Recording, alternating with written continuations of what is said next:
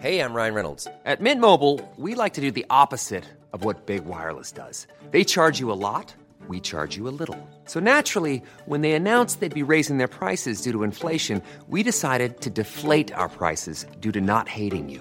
That's right. We're cutting the price of Mint Unlimited from thirty dollars a month to just fifteen dollars a month.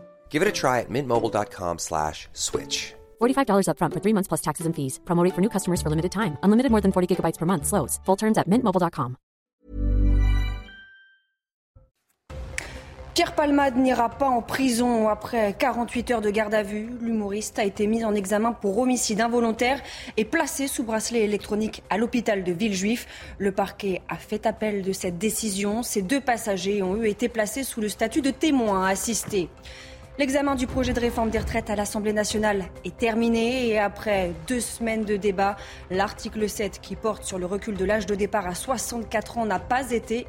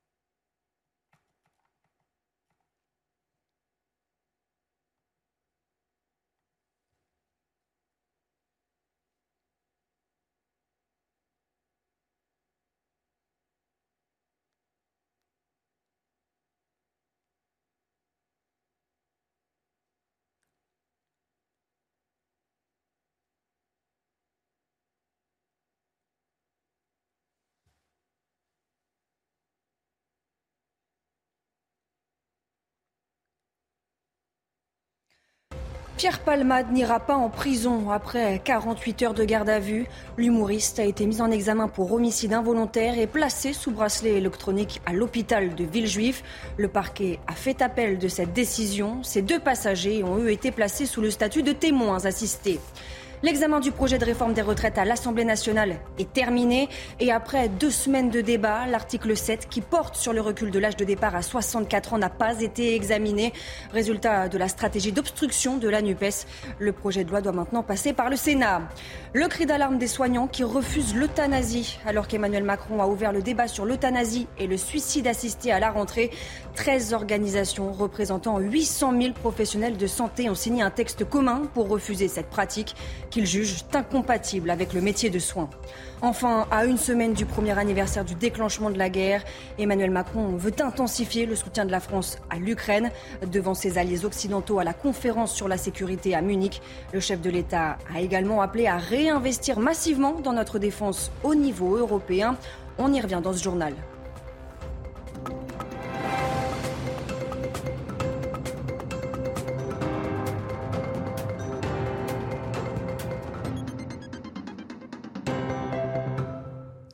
Bonsoir à tous, bienvenue sur CNews. Je suis ravie de vous retrouver pour l'édition de la nuit.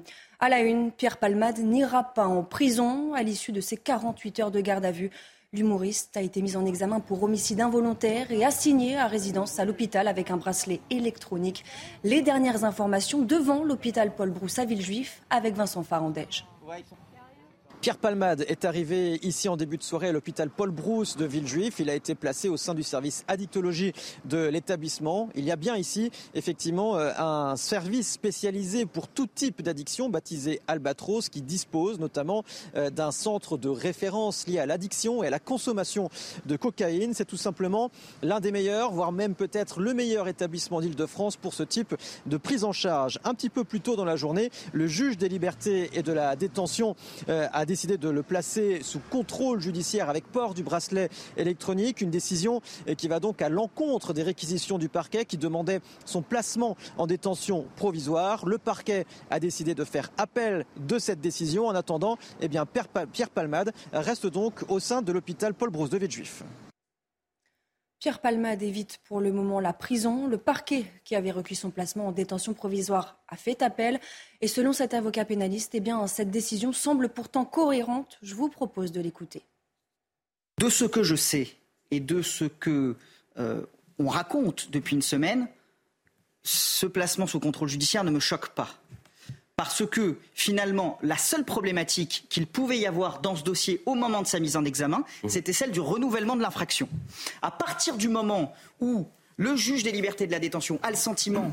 que Pierre Palmade, un, va se soigner, deux, ne va pas reprendre le volant, alors la détention provisoire devenait presque sans objet. Le juge des libertés de la détention a dû avoir la certitude, probablement apportée par mon confrère, que Pierre Palmade ne renouvellerait pas cette infraction pour la simple et bonne raison que la prise en charge serait particulièrement serré.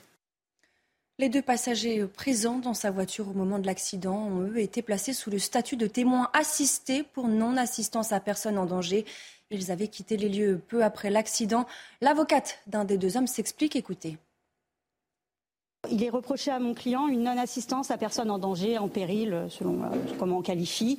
Et on a placé actuellement euh, mon client sous le statut euh, de témoin euh, assisté. La juge d'instruction en a décidé autrement, puisqu'elle a estimé qu'il n'y avait pas les éléments nécessaires pour le placer, euh, en, le mettre en examen. Que, officiellement, il a quand même un statut au sein de, de ce dossier, mais qui n'est pas réellement celui d'un mis en cause. Et une semaine après l'accident causé par Pierre Palmade, l'état de santé des trois victimes reste très préoccupant. Elles sont toujours hospitalisées. Ce que l'on sait avec Jeanne Cancard.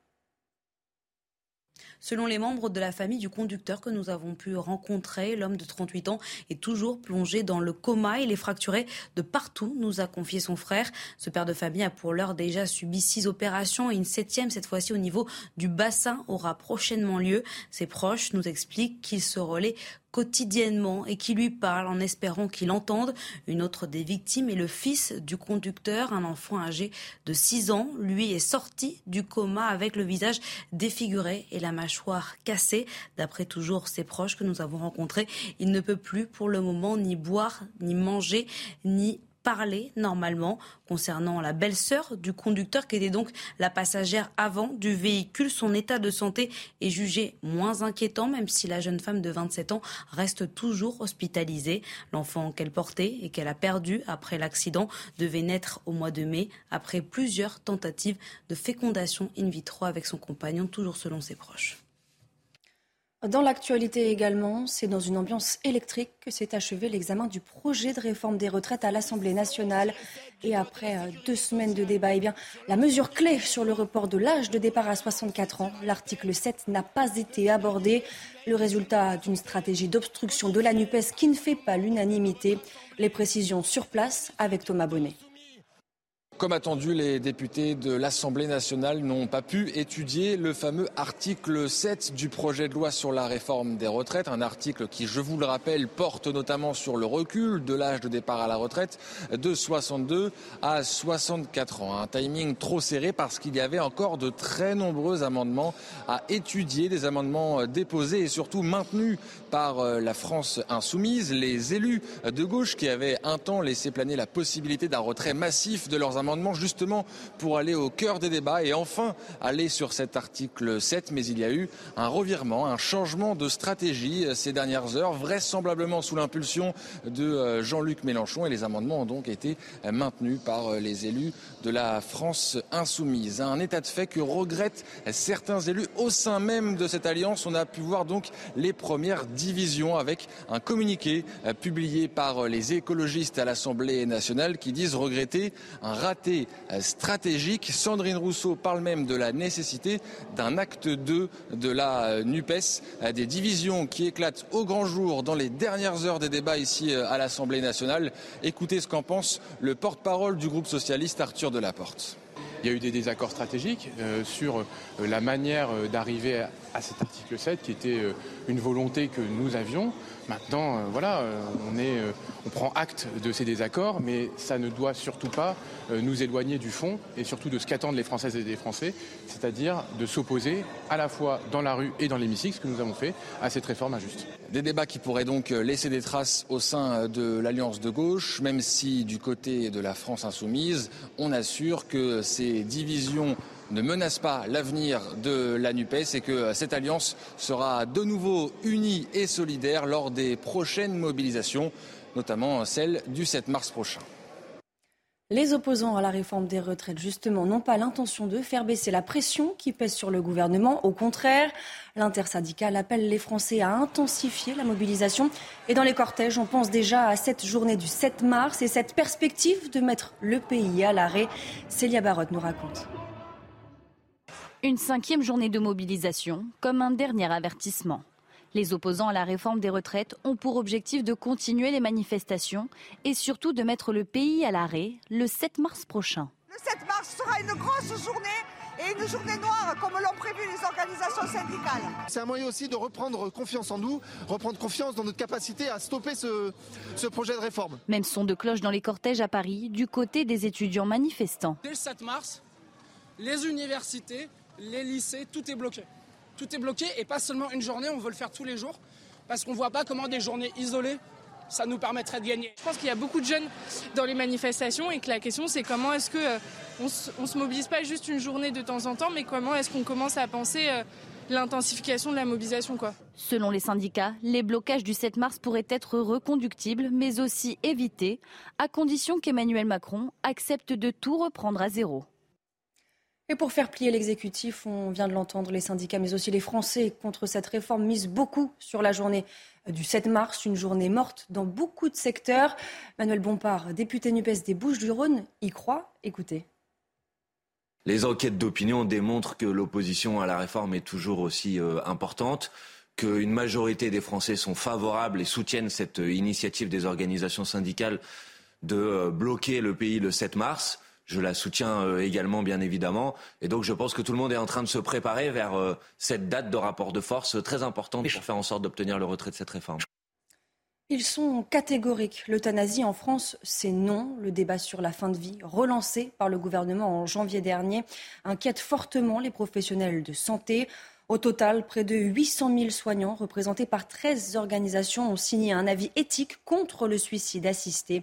Les explications de Mathilde Couvillier-Flornois. Aider une personne à mourir peut-il être considéré comme un soin ? Non, selon huit cent mille soignants. Dans ce texte d'une vingtaine de pages, ils expriment leur inquiétude quant à la question de la fin de vie.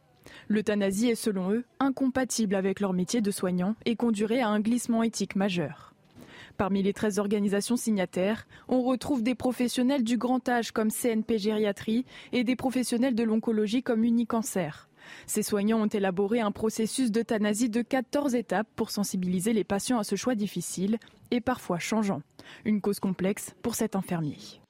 Et de par notre expérience, nous savons que euh, des, des patients qui peuvent être dans une euh, démarche de euh, réclamer la mort sont souvent dans une démarche fluctuante euh, qui dépend de, de la douleur, de l'état psychologique, et des gens qui un jour peuvent nous dire qu'ils ont envie d'en finir, le lendemain font des projets de vie. Ces signataires demandent au gouvernement de laisser le monde du soin à l'écart de toute implication dans une mort administrée.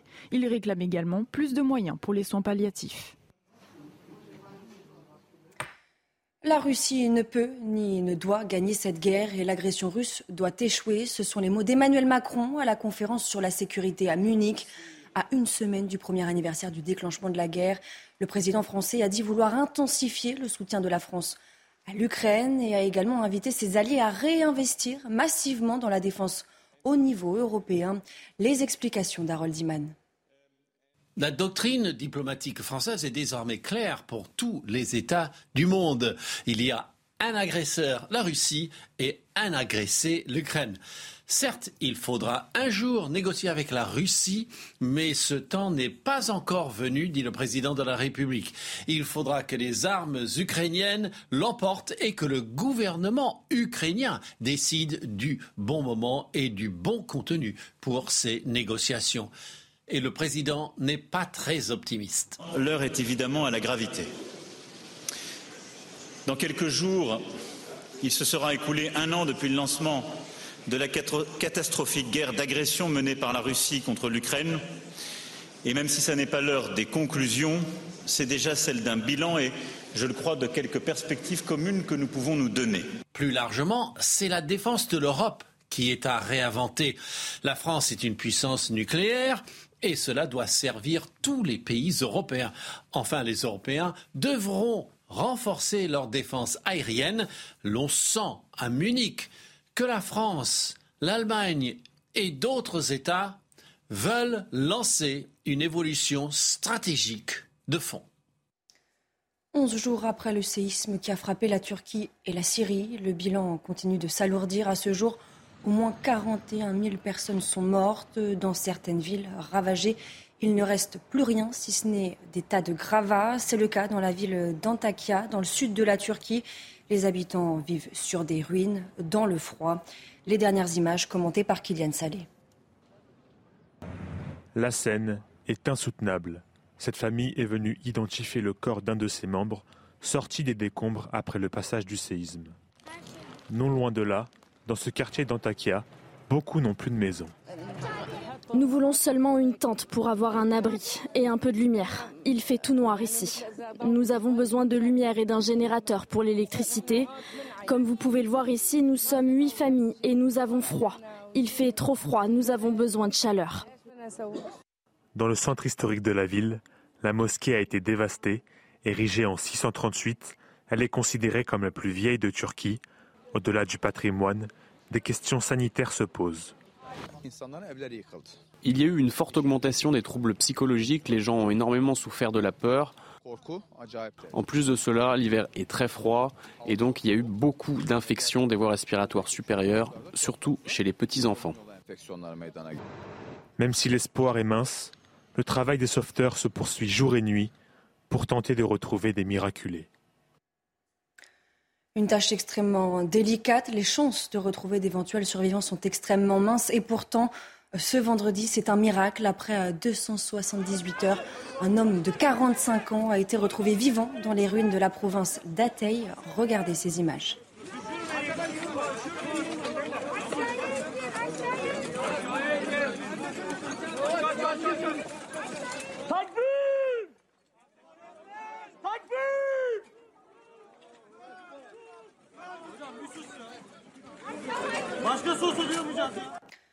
Les Espagnols peuvent dorénavant bénéficier d'un congé menstruel. C'est une première en Europe. En Espagne, les députés ont voté une loi créant un congé pour les femmes souffrant de règles douloureuses. Une mesure inédite qui sera accordée par le médecin et sera financée par la sécurité sociale. Les précisions depuis Madrid avec notre correspondant Julien Garel. Le projet était dans les tuyaux depuis plusieurs mois, c'est désormais officiel. L'Espagne vient d'instaurer un congé menstruel après un ultime examen du texte hier au Congrès des députés. C'est l'équivalent de l'Assemblée nationale en France. Ce congé, c'est une première en Europe. Il sera cent pour cent pris en charge par l'État dès le premier jour pour les femmes qui souffrent de règles douloureuses et invalidantes. Seule obligation, leur demande devra être validée par leur médecin. C'est lui, par ailleurs, qui déterminera la durée de ce congé. À l'origine de cette loi, il y a la volonté d'une femme, Irene Montero, c'est la ministre de l'égalité ici en Espagne. Elle est issue des rangs du parti de gauche radicale Podemos qui forme actuellement une coalition avec le gouvernement socialiste. La ministre avait notamment déclaré, je cite, « Fini le tabou, la stigmatisation et la souffrance en silence ». Mais cette loi ne fait pas l'unanimité. Le syndicat de gauche U G T, par exemple, craint de possibles discriminations à l'embauche à l'encontre des femmes. Et puis le chanteur Florent Pagny donne de ses nouvelles et il va bien, la preuve, un an après l'annonce de son cancer du poumon. L'artiste a sorti un nouveau titre, une chanson en duo avec Kendji Girac. Le clip a été tourné chez lui, en Patagonie. Le titre s'appelle « Encore », extrait. Ramenez-moi, ramenez-la à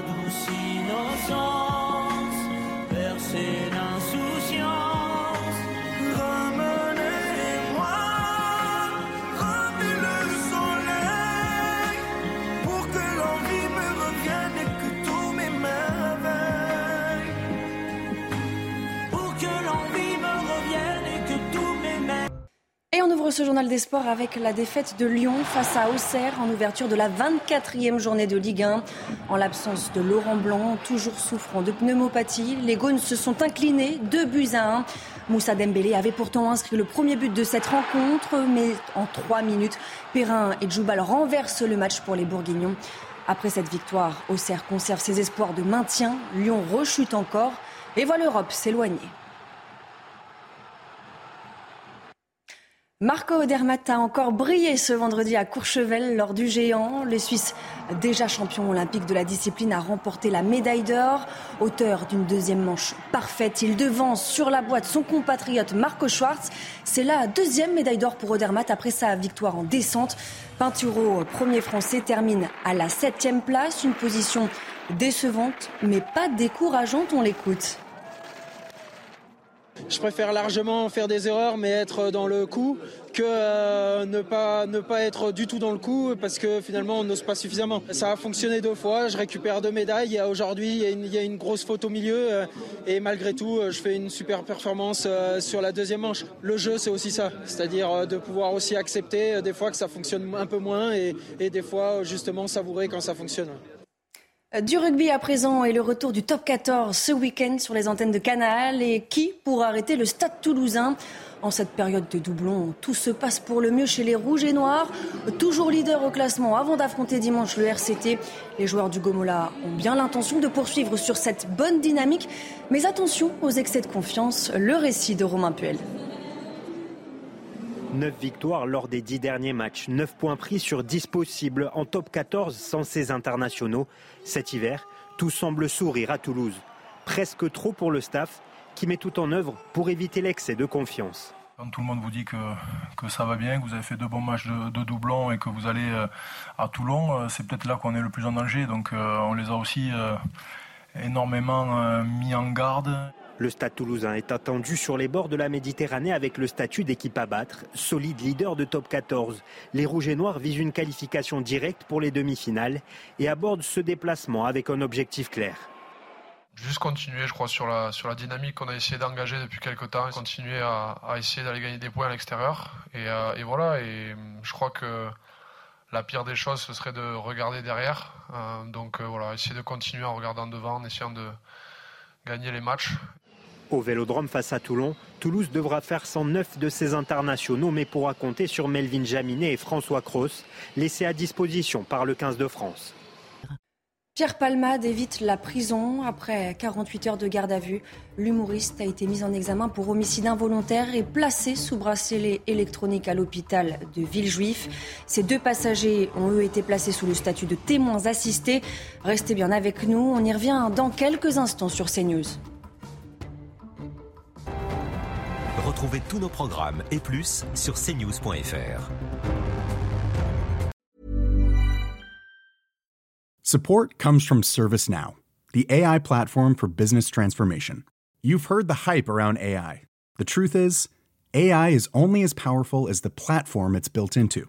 ServiceNow is the platform that puts A I to work for people across your business, removing friction and frustration for your employees, supercharging productivity for your developers, providing intelligent tools for your service agents to make customers happier. All built into a single platform you can use right now. That's why the world works with ServiceNow. Visit servicenow dot com slash A I for people to learn more.